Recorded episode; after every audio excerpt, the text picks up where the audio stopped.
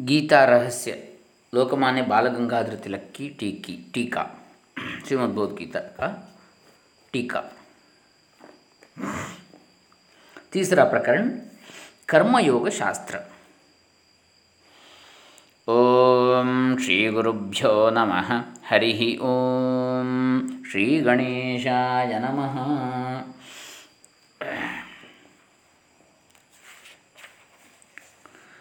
तस्माद् योगाय युज्यस्व। योगः कर्मसु कौशलम्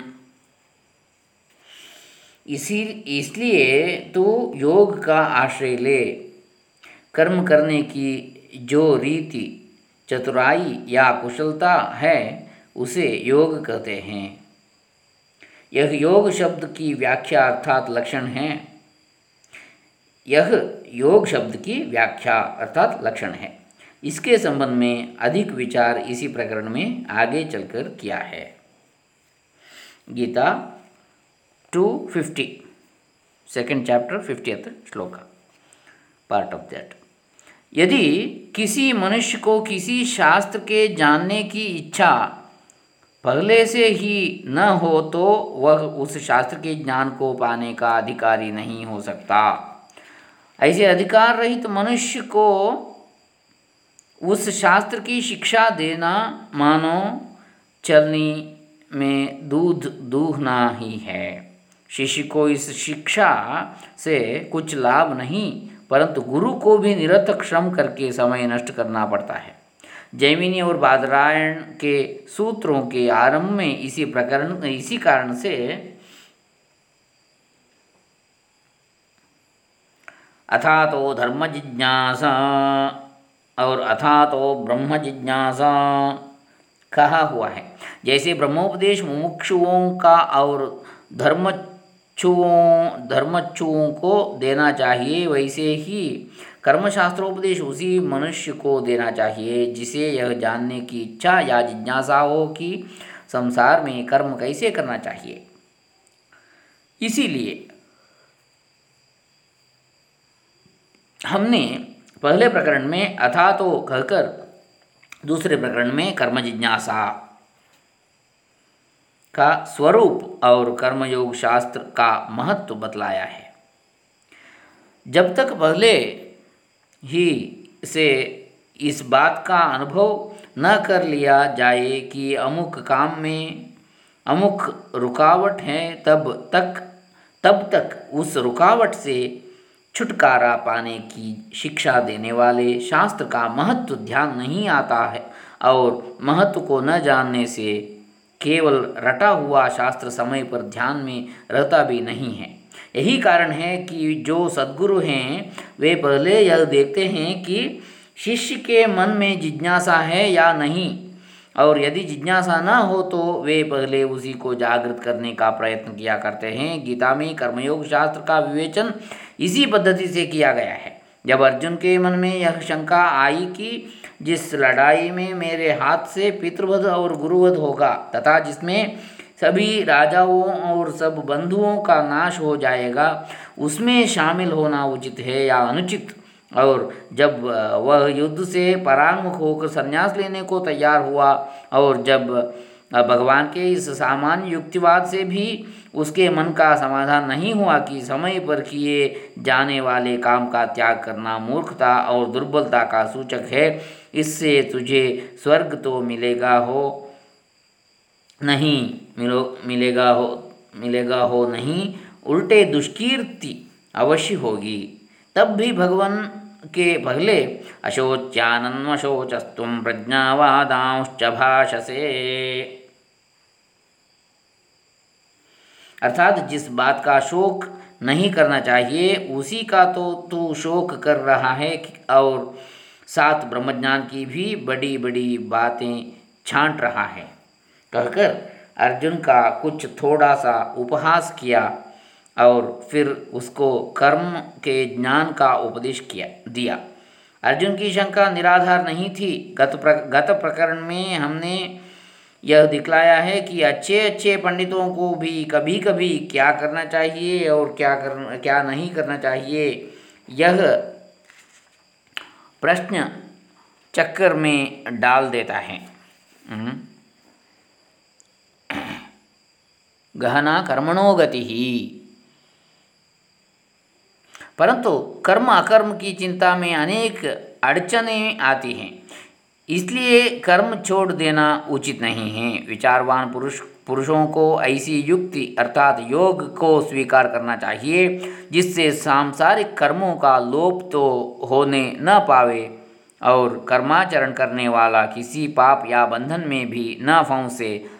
यह कहकर श्री कृष्ण ने अर्जुन को पहले यही उपदेश दिया है, तस्माद योगाय युजस्व अर्थात तू भी इसी युक्ति का स्वीकार कर, यही योग, कर्मयोग शास्त्र है और जबकि यह बात प्रकट है कि अर्जुन पर आया हुआ संकट कुछ लोग विलक्षण या अनोखा नहीं था। ऐसे अनेक छोटे बड़े संकट संसार में सभी लोगों पर आया करते हैं, तब तो यह बात आवश्यक है कि इस कर्मयोग शास्त्र का जो विवेचन भगवद्गीता में किया है, उसे हर एक मनुष्य सीखे। किसी भी शास्त्र के प्रतिपादन में कुछ मुख्य और गूढ़ अर्थ को प्रकट करने वाले शब्दों का प्रयोग किया जाता है, अतएव उनके सरल अर्थ की पहले जान लेना चाहिए और यह भी देख लेना चाहिए कि उस शास्त्र के प्रतिपादन की मूल शैली कैसी है। नहीं तो फिर उसके समझने में कई प्रकार की आपत्तियाँ और बाधाएँ उत्पन्न होती हैं। इसलिए कर्मयोग शास्त्र के कुछ मुख्य शब्दों के अर्थ की परीक्षा यहाँ पर की जाती है। सबसे पहला शब्द कर्म है। कर्म शब्द कृ धातु से बना है। उसका अर्थ करना, उसका अर्थ करना, व्यापार हलचल होता है और इसी सामान्य अर्थ में गीता में उसका उपयोग हुआ है, अर्थात यही अर्थ गीता में विवक्षित है। ऐसा कहने का कारण यही है कि मीमांसा शास्त्र में और अन्य स्थानों पर भी इस शब्द के जो संकुचित अर्थ दिए गए हैं, उनके कारण पाठकों के मन में कुछ भ्रम उत्पन्न न होने पावे। किसी भी धर्म को लीजिए, उसमें ईश्वर प्राप्ति के लिए कुछ न कुछ कर्म करने के लिए कहा है। प्राचीन वैदिक धर्म के अनुसार देखा जाए तो यज्ञ याग ही वह कर्म है, जिससे ईश्वर की प्राप्ति होती है। वैदिक ग्रंथों में यज्ञ याग वह विधि बताई गई है, परंतु इसके विषय में कहीं कहीं परस्पर विरोधी वचन भी पाए जाते हैं। अतएव उनकी एकता और मेल दिखा, दिखलाने के लिए जैमिनी के पूर्व मीमांसा शास्त्र का प्रचार हुआ है। जैमिनी के मतानुसार वैदिक या श्रोत यज्ञ याग करना ही प्रधान और प्राचीन धर्म है। मनुष्य जो कुछ करना है, वह सब यज्ञ के लिए करता है। यदि उसे धर्म कामना धर्म कामना है तो यज्ञ के लिए और धान्य संग्रह करना है तो यज्ञ ही के लिए। महाभारत, शांति परिवार, पर्व ट्वेंटी सिक्स ट्वेंटी फाइव जबकि यज्ञ करने की आज्ञा वेदों ही ने दी है, तब यज्ञ के लिए मनुष्य कुछ भी कर्म करे, वह उसको बंधक नहीं होगा। वह कर्म यज्ञ का एक साधन है, वह स्वतंत्र रीति से साध्य वस्तु नहीं है। इसलिए यज्ञ से जो फल मिलने वाला है, उसी में उस कर्म के फल का भी समावेश हो जाता है। उस कर्म का कोई अलग पुल नहीं होता।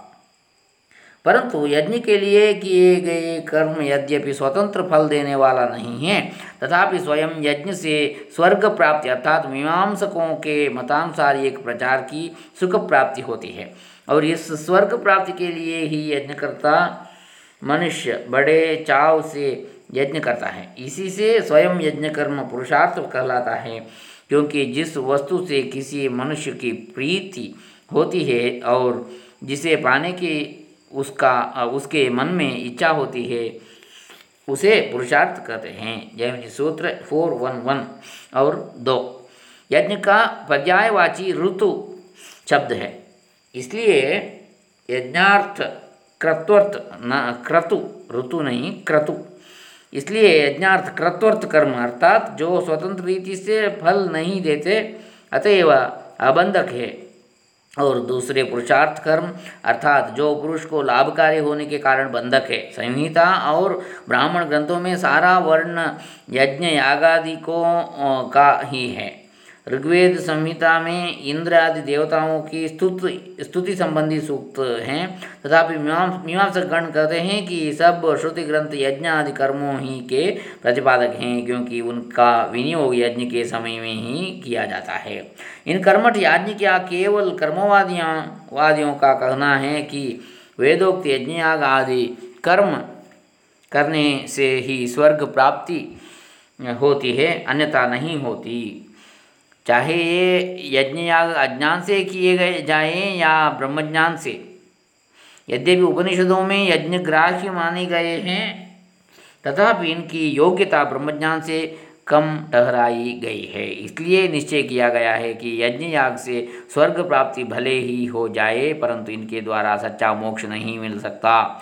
मोक्ष प्राप्ति के लिए ब्रह्मज्ञान ही की नितांत आवश्यकता है। भगवदगीता के दूसरे अध्याय में जिन यज्ञ याग आदि काम्य कर्मों का वर्णन किया है, वेदवादरता पार्थ नान्यस्तीतिवादिन गीता टू फोर्टी टू। वे ब्रह्मज्ञान बिना किए जाने वाले उपरयुक्त यज्ञ आदि कर्म ही हैं। इसी तरह यह भी मीमांसकों ही के मत का अनुवाद है कि यज्ञार्थात कर्मणोन्यत्र लोकोयम कर्मबंधन गीता थ्री नाइन अर्थात यज्ञार्थ किए गए कर्म बंधक नहीं हैं, शेष सब कर्म बंधक हैं। इन यज्ञ आदि वैदिक कर्मों के अतिरिक्त और भी चातुर्वर्ण भेदानुसार दूसरे आवश्यक धार्मिक कर्म मनुस्मृति आदि ग्रंथों धर्म ग्रंथों में वर्णित हैं। जैसे क्षत्रिय के लिए युद्ध और वैश्य के लिए वाणिज्य। पहले पहले इन वर्णाश्रम कर्मों का प्रतिपादन स्मृति ग्रंथों में ग्रंथ में किया गया था। इसलिए इन्हें स्मार्त कर्म या स्मार्त यज्ञ भी कहते हैं। इन श्रौत स्मार्त कर्मों को, कर्मों के सिवा और भी धार्मिक कर्म हैं, जैसे व्रत, उपवास आदि। इनका विस्तृत प्रतिपादन पहले पहल सिर्फ़ पुराणों में किया गया है, इसलिए इन्हें पौराणिक कर्म कर सके, सकेंगे।